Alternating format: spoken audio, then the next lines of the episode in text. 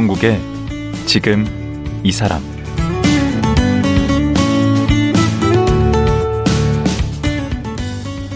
안녕하세요.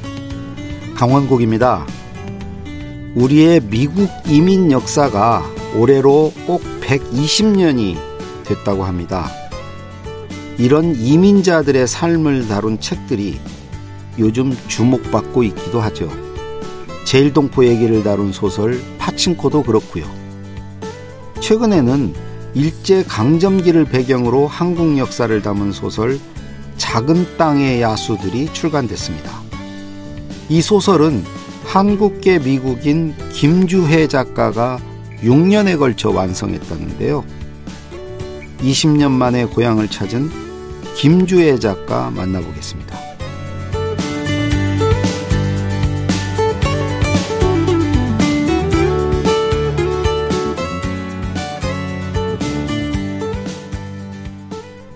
미국에서 오셨습니다. 김주혜 작가입니다. 안녕하세요. 안녕하세요.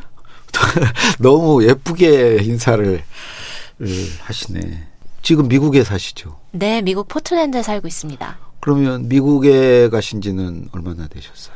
어, 제가 1996년에 9살 때 갔습니다. 어, 그러면 이번에 한국 오신 것은 얼마 만이에요? 20년 만에 드디어 왔습니다. 20년 네. 만에? 예. 어, 근데 우리말 잘하시네. 어, 집안 환경이 워낙 부모님이 자부심이 강하셔서 어, 그런 것을 더 강조하셨습니다. 자부심이? 예, 그럼요. 음, 그, 되게 이렇게 일찍 미국에 가셔서 또 미국에서 오래 사시면 이름을 미국식으로 좀 바꾸지 않나요? 네, 그게 그대로 쓰시는 것 같아요? 예, 제 이름 주헤이캠 그렇게 그대로 씁니다. 근데 음. 지금은 좀 틀린데 제가 90년대에 포틀랜드로 이민 갔을 때만 해도 음. 그 당시 제, 저희 주변에 이민자 가정 중 자녀 이름을 영어로 안 바꾼 집은 우리 집밖에 없었습니다. 음. 그리고 부모님 세대들도 많이 이름을 바꾸고 그랬는데요. 네. 어, 저는 제 이름이 너무나도 자랑스러웠어요. 음. 제 이름이 어 주자는 우주 주자, 해는 지혜 해자인데 음. 그렇게 특별하고 뜻깊은 이름을 가진 제가 그 아무나 가질 수 있는 영어 이름을 이- 영어 이름으로 바꾼다는 거는 원하지 않는 일이었어요. 음. 그래서 너무나도 당당하게 갖고 다녔는데 어 그런 이름에 대한 자랑스러움이 사실 소설 속에서도 묘사가 됩니다. 창씨개명 같은 거를 어 비판하고 그런 장면에서 나옵니다. 어, 지금 오늘 이제 모시게 된 게 그 쓰신 소설이 지금 엄청 떴어요. 작은 땅의 야수들. 이게 그 첫 작품이라고 들었어요. 데뷔작. 네, 제 데뷔 장편 소설입니다. 오, 근데 보니까 12개국으로 번역이 됐다고요. 네, 그렇죠. 이건 얼마나 걸린 거죠? 소설 이거 쓰시는데? 작은 땅의 야수들 집필 기간은 총 6년 정도 걸렸습니다. 6년씩이나. 어, 벌써 판매 부수도 정말 많이 팔렸더라고요. 제가 이거 검색해 보니까 우리나라 소설 뭐 이렇게 등수 이렇게 팔린 판매 등수 보니까 되게 상위에 이렇게 올라와 있고 네. 그 작은 땅의 야수들 요 제목에서 그 작은 땅은 우리나라를 의미하는 건가요? 네, 물론입니다. 그리고 거기 나오는 야수들은 물론 한국 호랑이도 비유가 되지만 어, 또 그렇게 꿋꿋하게 음. 신의를 지키면서 살아왔던 우리 선조들이라고 생각합니다. 아, 보통 야수 하면은 좀 부정적인 의미, 나쁜 의미로 보통 하는데 여기서는 그 우리 한국 민족을 말하는 거네요. 야수들이. 작가님, 제가 재밌는 얘기 들려드릴게요. 제가 여러 나라에서 판권을 팔고 이게 번역이 돼서 어, 출간이 되니까 느낀 건데요. 네. 서양 국가들에서는 말씀하신 것처럼 야수들을 굉장히 야만적인 사람들의 모습. 미녀와 야수 그런 어, 거 있잖아요. 근데 야수가 착한 인물이잖아요. 거기서 그렇죠, 동화에서. 그렇죠. 어 근데 서양인들은 대체로 여기서 나오는 비스 음. 그러니까 야수들을 그렇게 어, 전쟁과 식민 시대를 겪으면서 점점 더 인간 본래의 모습을 잃어가는 일그러진 야만적인 모습이라고 생각하는데 예. 한국인 독자들은 음. 맞다. 이 야수들은 우리 조상들이다. 너무나도 어, 뭉클하다. 이렇게 용감하고 우리 한국 호랑이들을 연상시킨다. 이렇게 오. 어, 우리 본연의 모습을 생각하시더라고요. 한국 독자분들은. 음, 고난과 역경을 이렇게 극복하고 살아남은 사람들을 맞습니다. 보통 이제 야수들로 표현하신 거네요. 맞습니다. 이- 그리고 이 내용은 어떤 내용이 줄거리는? 한국 근현대와 반세기의 반세기를 배경으로 네. 어, 격동의 세월 속에서 자신들의 운명과 나라의 운명을 만들어가는 사람들의 이야기라고 생각합니다. 우리 이야기네. 그렇죠. 그러면 그 반세기라 그러면 일제 강점기도 있고 해방 후 언제까지 다루신 건가요? 1965년 경. 65년까지. 네, 네. 그 사이에 이제 65년, 66년. 음, 우리 이야기인데 여기에 주로 누가 등장 인물이 어떻게 돼요?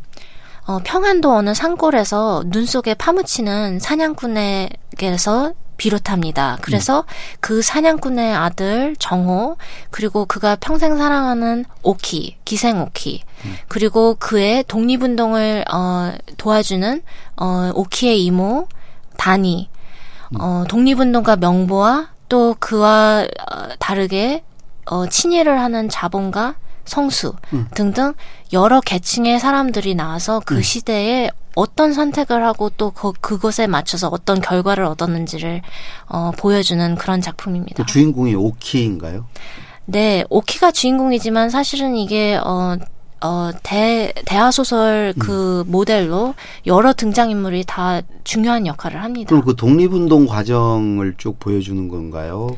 어떻게 네. 되죠? 네, 그렇죠. 독립운동이 이 중요한 축이 됩니다. 그래서 이 등장인물들도 어, 독립운동에 가담하고 거기에 인해서 어, 어, 빚어지는 사건들이 이 인생들을 모두 다 영향을 주는 것이죠. 결말이 어떻게 되나요? 어, 그거는 스포기 때문에 말씀을 못 드립니다. 궁금하신 분들은 책을 구입하시길 바랍니다. 어. 근데 요 소설을 써야 되겠다, 이제 써야 되겠다고 그 뭐 마음을 먹었다랄까? 그 어떤 영감이 떠오른 그런 계기가 있었습니까? 사실은 제가 어렸을 때부터 음. 저희 어머니가 돌아가신 외할아버지 이야기를 많이 해주셨는데요. 음. 어, 외할아버지는 백범 김구 선생을 도와서 네. 어, 독립운동 운동에 어, 참가하신 분입니다. 어. 그래서 그분에 대한 어, 자부심과 긍지가 굉장하고 집안에서 음. 그것에 어, 비롯해서 저의 뿌리 같은 이야기를 쓰게 된 것 같습니다. 아, 그 외할머니, 외할아버지께서 그 독립운동 하신 분이고, 그게 그 일제 강점기를 다루게 된 배경. 아주 어릴 때부터 그 얘기를 많이 들으셨나 봐요, 외할아버지. 어떤 분이라고? 그 제가 듣기로는 예. 이모가 어리고 아마 엄마도 아주 어리거나 아직 태어나기도 전의 일인데 어, 외할아버지가 두 가지 물건을 태우면서 음. 눈물을 너무 많이 흘리셨답니다. 오열하셨답니다. 그두 가지 물건이 뭐죠? 그, 그 이모 말씀으로는 그두 물건이 김구 선생님의 도장이 찍힌 문서 하나와 운전면허증 하나였다고 하셨습니다. 그걸 왜 태우셨을까? 어, 그건 저도 물론 모르죠. 그렇지만 한국 역사를, 어, 근대, 근대 역사와 현대, 현대화 과정을 보면은 물론 옳은 일을 했거나 독립운동에 일조를 했다고 해서 그게 뭐든지 유리했던 일은 아닙니다. 아, 그 그것 때문에 이제 옥고를 치를 수도 있고, 일본 뭐 여러 가지- 헌병들에게 순사에게 그렇죠. 잡혀가서 여러 가지 그래서 아마 위험한 태우셨- 일이 아, 그래서. 태우셨을 수도 있다는 거죠. 네, 그렇죠. 그럼 이거 쓰기 위해서 이제 역사 공부 같은 건 따로 많이 하셨겠네. 자료 조사도 하시고. 네, 어, 저는 역사를 원래부터 좋아했습니다. 그래서 저한테는 뭐 거의 친숙한 이런 소재들이었는데, 제가 이걸 책을 위해서 집중적으로 연구를 하면서 느낀 것은, 그리고 특별히 저를, 어, 감동을 준 것은, 네. 너무나도 모든 사람들이 남녀노소, 계층, 이데올로기 할 것 없이 음. 한국인이 전체가 다 어, 독립운동에 어, 가담한 것입니다. 어, 어. 그래서 어, 하- 한국 나라를 다시 되찾을 수 있었다는 게 저는 가장 어, 충격적이었고 또 어. 감동이었습니다. 오, 어이구, 지금도 막 울음이 복받치신 것 같은데, 프린스턴 대학에서 미술 사학을 공부하셨네요. 네, 그렇습니다. 이때 역사학을, 역사를 공부하신 거네. 어, 그건 그것도 명문 미술 사학이니까. 프린스턴에서. 그건 미술사학이니까 미술의 역사를 음. 공부를 한 음. 건데, 어, 그것도 제가 아주 어렸을 때, 음. 어, 유홍준 교수님의 나의 문화유산 답사기를 너무 재밌게 읽었어요. 오. 그래서, 어, 자연스럽게 미술사학에 관심을 갖게 돼서, 미, 어, 전공도 그렇게 선택하게 된 겁니다. 오. 예. 그 보면은 이민 생활이 그래 쉽지 않으셨나 봐요. 네, 물론 음. 쉽지 않았습니다. 그리고 아, 특히 모든 이민자 가정들이 그러는데 네. 어, 저희도 어, 부모님이 특히 고생을 많이 하셔서 저는 어, 언제까지나 그 사랑 때문에 음. 어, 힘을 얻고 일을 할 겁니다. 아, 그 부모님은 어떻게 그 어떻게 해서 이- 미국에 가시게 된 건가요? 아, 네. 어, 사실은 어, 유학을 온 거죠, 부모님이. 어, 어, 아, 유학을 네, 가셨구나. 어, 어머니가 어, 석사 학위를 받으시러 음. 어, 유학을 간 건데, 음. 어, 그 뒤로 아버지가 어, 97년쯤에 어, 직장을 잃으셨어요. 그때 어, IMF가 IMF 터졌을 때. 때. 그래서 어, 결국은 온 가족이 이민을 가게 된 아. 그러면 결혼하신 상태에서 이제 요즘 말로 아버지가 그 기러기 아빠 네. 이렇게 해서 여기 남아 계셨는데 이제 아버지 사업이 잘못되면서 아버지도 가시게 돼서 온 가족이 이민을 가신 거네. 예, 처음에는 엄, 어머니만 공부하러 가신 거고. 예, 어머니랑 어, 저희 둘만. 그리고 아. 뭐 거기 오래 있을 거라는 생각도 안 했습니다, 사실. 아, 아, 예. 요즘에도 보니까 그 아시아인들에 대한 뭐 혐오 막 이런 것도 가끔 보도되고 그러던데 그러니까 거기다 대고 이제 또 여성이로서 또 차별이 또 미국도 있다고 들었거든요. 네. 이민자 가족이고 사실 어, 네. 부모님이 저보다 모든 것을 많이 겪으셨지만 제가 어, 영어도 잘하는 제가 인종 차별을 겪게 된 것은 졸업 후 직장을 다니면서입니다. 네. 음. 그 출판계가 흔히 굉장히 진보적이고 그렇죠. 괜찮은 대로 평등 사회라고 사람들이 생각하는데 음. 사실 뉴욕 출판계는 상류층 백인들이 꽉 잡고 있어서 음. 어, 저 같은 유색인종에다가 어, 여성이 살아남기는 너무나도 힘든 곳이었는데요. 음. 어, 제가 환경을 잠깐 묘사를 하자면 음. 그 숨, 이 13층에서 이르는데 층에서 네. 유색인종은 정말로 한 저를 포함해서 두 명 정도밖에 없었습니다. 근데 그렇게 큰 대기업에서 오. 어, 그렇다는 거는 어, 유색인종이 정말 없었다는 뜻이고 어, 직속 상사들도 네. 어, 너 같은 거는 하이냐, 뭐, 글 같은 거 쓸 생각도 하지 마라. 이렇게 제 얼굴에다 대, 대놓고? 대, 대놓고 그랬는데요. 어, 너무나도 등살에 시달리고 있는데, 응. 제가 책상 뒤에 캐비넷이 있었습니다. 음. 그래서 거기 캐비넷을 뒤적뒤적 하다가, 응. 어, 그 자리에서 전에 조수 일을 하던 사람들의 파일이 나왔는데요. 예. 그 사람들 이름이 다 황인종 이름이었습니다. 아시아인. 그리고 심지어는 저와 같은 킴도 있었습니다.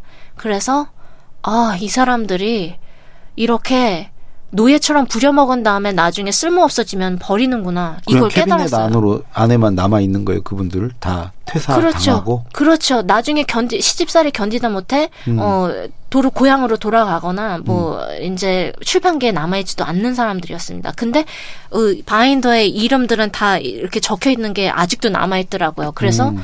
아 나도 이, 이 사람들처럼 짓밟히면 안 되겠다. 이- 당당히 내가 직접 사표를 쓰고 나오겠다. 그렇게 하고서 얼마 안 돼서 사표를 쓴 겁니다. 어.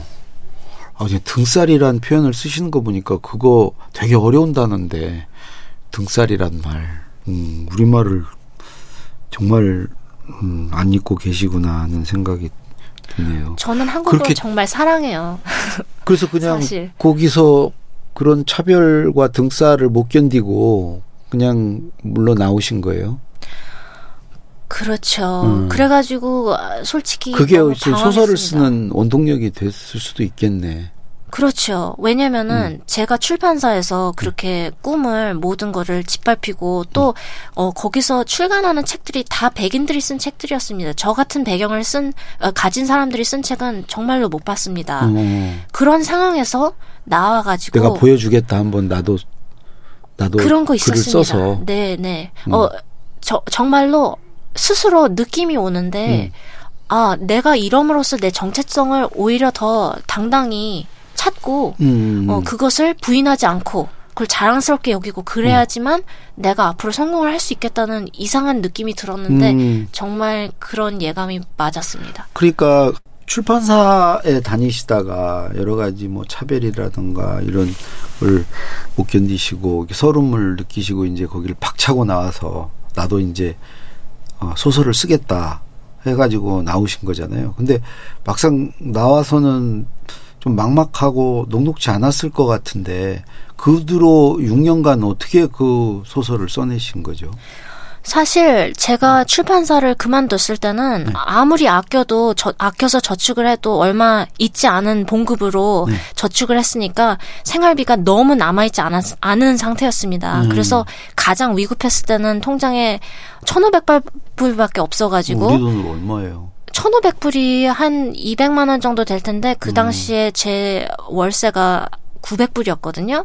어이구, 그러면은 그럼 그한 달에 달- 월세밖에 안 되네. 그달 월세를 내고 나고 식비를 쓰고 나면 그 다음 월세를 못 내가지고 거지가 될 상황에 처했습니다. 음. 그래서 이거를 부모님한테도 절대로 비밀라고 내가 도대체 여기서 어떻게 살아남아야지 되는지 막막했는데요. 음. 그런 상황에서 오히려 어 제가 머릿속으로 생각한 거는 옛말에 호랑이 굴에 들어가면 들어가도 정신만. 정신만 바짝 차리면 살아나온다 이래가지고 스스로 어 가다듬고 네. 정말로 배가 고프지만 사실은 지필에 제일 여념 여념 없었습니다. 그래서 어느 날은 음. 일을 하러 카페에 컴퓨터를 들고 갔는데요. 음. 거기서 어, 제가 정말 좋아하는 빵이 있었는데 그게 4불이었습니다. 그래서 오. 그 돈을 쓸 수가 없어서 음. 어, 그, 또 거기 앉아서 침을 흘릴 수만도 없어서 도서관으로 도망가가지고 어. 도서관에서 그냥 배로 움켜쥐고 막 쓰고 그랬는데요. 그렇게 해서 시작해가지고 음. 얼마 있지 않아서 제가 다시 어, 편집자로 직장을 찾았습니다. 그렇죠. 그래서- 뭐 어찌 먹고 살아야 되니까. 네네네.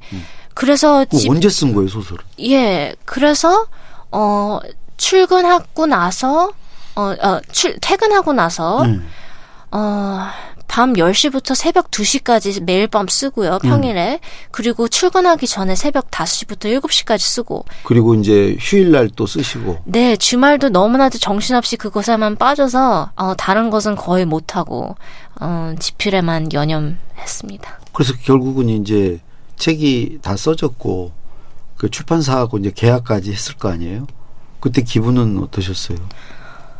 너무나도 기뻤죠. 그래서, 어, 기쁨의 눈물을 흘렸습니다, 정말로. 음, 제가. 오늘 또 몇 번을 울먹이시던데.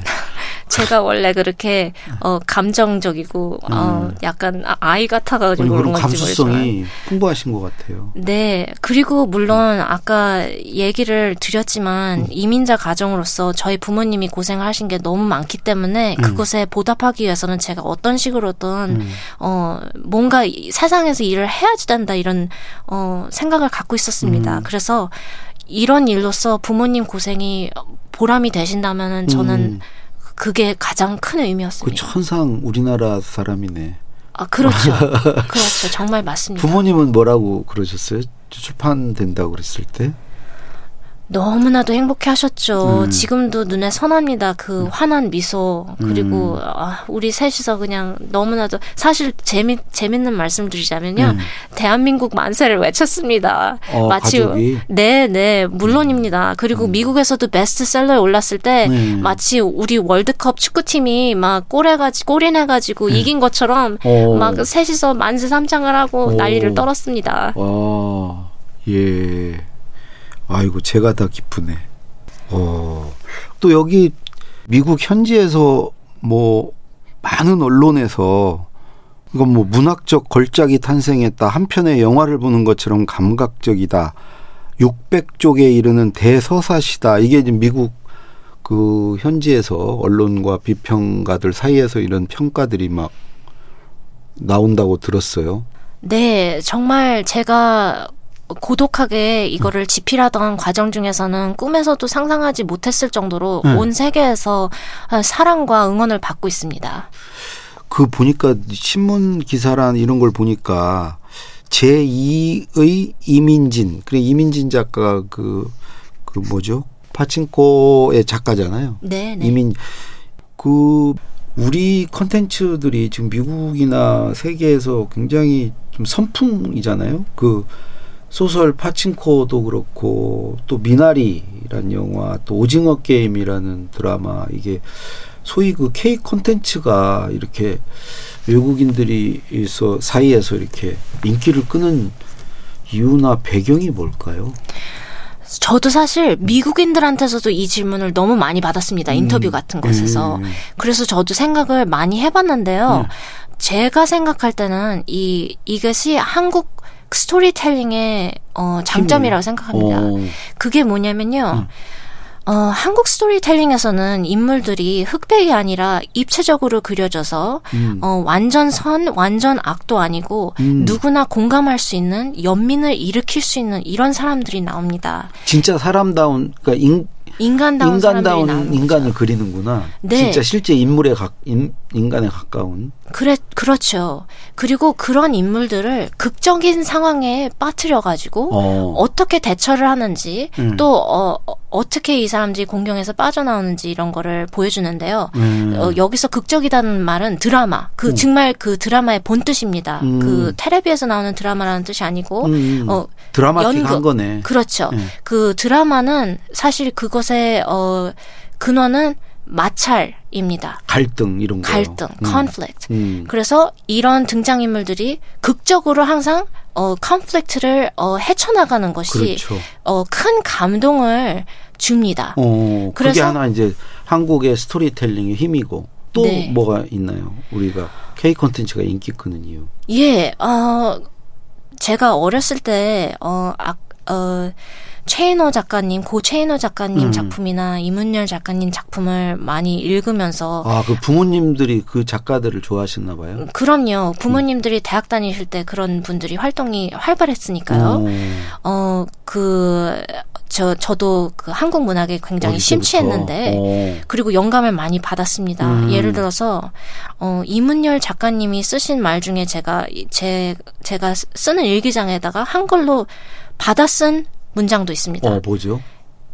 이게 문학의 가장 큰 미덕은 감동이다. 그 당연한 이 얘기. 아닌가요? 다, 당연히 아닙니다. 왜냐면은 음. 감동에 이렇게 중점을 두는 문학은 사실 한국 문학이 어, 미국 작품들은 감동을 주려고 하지 않아요? 그거 그렇게 중요하다고 생각 안 합니다. 아, 미국 작, 그냥 작가들은. 재밌고 이러면 되는 건가요? 재미도 있고요. 음. 사실 미국 문학의 철학은 음. 개인주의라고 생각합니다. 어. 그래서 독자를 배려하지 않는 거예요? 크게? 크게 배려하지 않고 음. 또 독자들이 이로 인해서 어떤 감동이나 카타르시스를 겪을 수 있는지에 대해서는 잘 관심이? 관심이 없습니다. 그래서 오. 어, 작가가 하고 싶은 말, 작가가 생각하는 이, 어, 자신의 어, 인생관 이런 것들만 주로 표현하려고 하는데요. 오. 그게 영어로 말하자면 solipsism. 그러니까 나 내가 알고 있는 것만이 내가 알 수 있는 것의 전부다. 이런 음. 것이죠. 그러니까 거의 철저한 개인주의라고 할 수 있는데 음. 그러면은 다른 사람들을 알아야만 느낄 수 있는 감정인 연민 그리고 연민으로 인해서 불러일으키는 감동 이런 음. 것들은 못 느낍니다. 아. 그러니까 우리 소설에 비해서 이게 공감력이 좀 떨어지는구나. 물론이죠. 음. 어, 그게 K 콘텐츠의 힘이다. 네, 그렇습니다. 그래서 어 K 콘텐츠가 그렇게 흡입력이 있는 것고, 것이고 음. 또 실제로 수많은 세계 독자들한테서 정말 6대륙에서 음. 어 나는 한국 역사에 대해서 잘 모르지만 이 책을 읽고 너무나도 펑펑 울었다. 정말 어 내가 읽, 읽은 책 중에서 이렇게 감동을 받은 적은 처음이다. 이런 말을 많이 들었습니다. 음. 어 그게 제가 본래 갖고 있는 한국 문학의 철학에서 온 거라고 생각합니다. 음. 이 소설을 통해서 이렇게 전해주고 싶은 이야기 메시지가 있다면 뭘까요? 네, 아, 지금 저는 이게 어, 미국에서 쓰기 시작한 어, 소설인데 음. 이게 어, 세계 독자들에게 이게 어느 먼 작은 땅에서 옛날 옛적에 일어난 일, 재미있는 이야기 이런 거라고 국한된다고 생각하지 않습니다. 음, 그것이 아니라 지금에도 무척 관련성이 있고 현재에도 진행 중인 어, 얘기다. 네, 그렇습니다. 음. 왜냐하면은 어, 이 책에서 등장인물들이 그리고 우리 선조들이 싸웠던 투쟁했던 예. 어, 전쟁, 식민, 어, 그리고 어, 잔인함, 어, 기아 이런 거 어려움들이 지금도 우리에게 남아 있습니다. 지금 뭐 우크라이나를 러시아가 어, 전쟁을 하고 음. 또 어, 온 세계적으로 지구 파괴와 기아가 즐비하고 음. 그렇기 때문에 저희 사실 세- 이 세상이 지구가 음. 더욱더 더욱더 큰 환멸의 세상을 맞이했다고 생각하는데요. 그러니까 우리나라만의 문제도 아니네. 네. 예, 인류의 문제고. 세계적인 음. 인류적인 문제입니다. 음. 그런 상황에서 저는 일단 희망을 주고 싶고 또 음. 이런 어 다급한 상황에서 어떻게 의미 있게 용기 있게 살 수 있는지 아. 그런 것을 제시하고 싶었습니다. 음, 그런 어떤 억압과 착취 또 그거에서 그 억압을 당하고 있는 사람 또 음, 음, 그게 현재도 지금 진행 중에 있는 것이고 그거 그런 사람에게 어떤 희망을 주고 싶으셨다는 말씀 같은데 그 한국 독자들에게 뭐 하고 싶은 얘기가 있으면 마지막으로 해주시죠.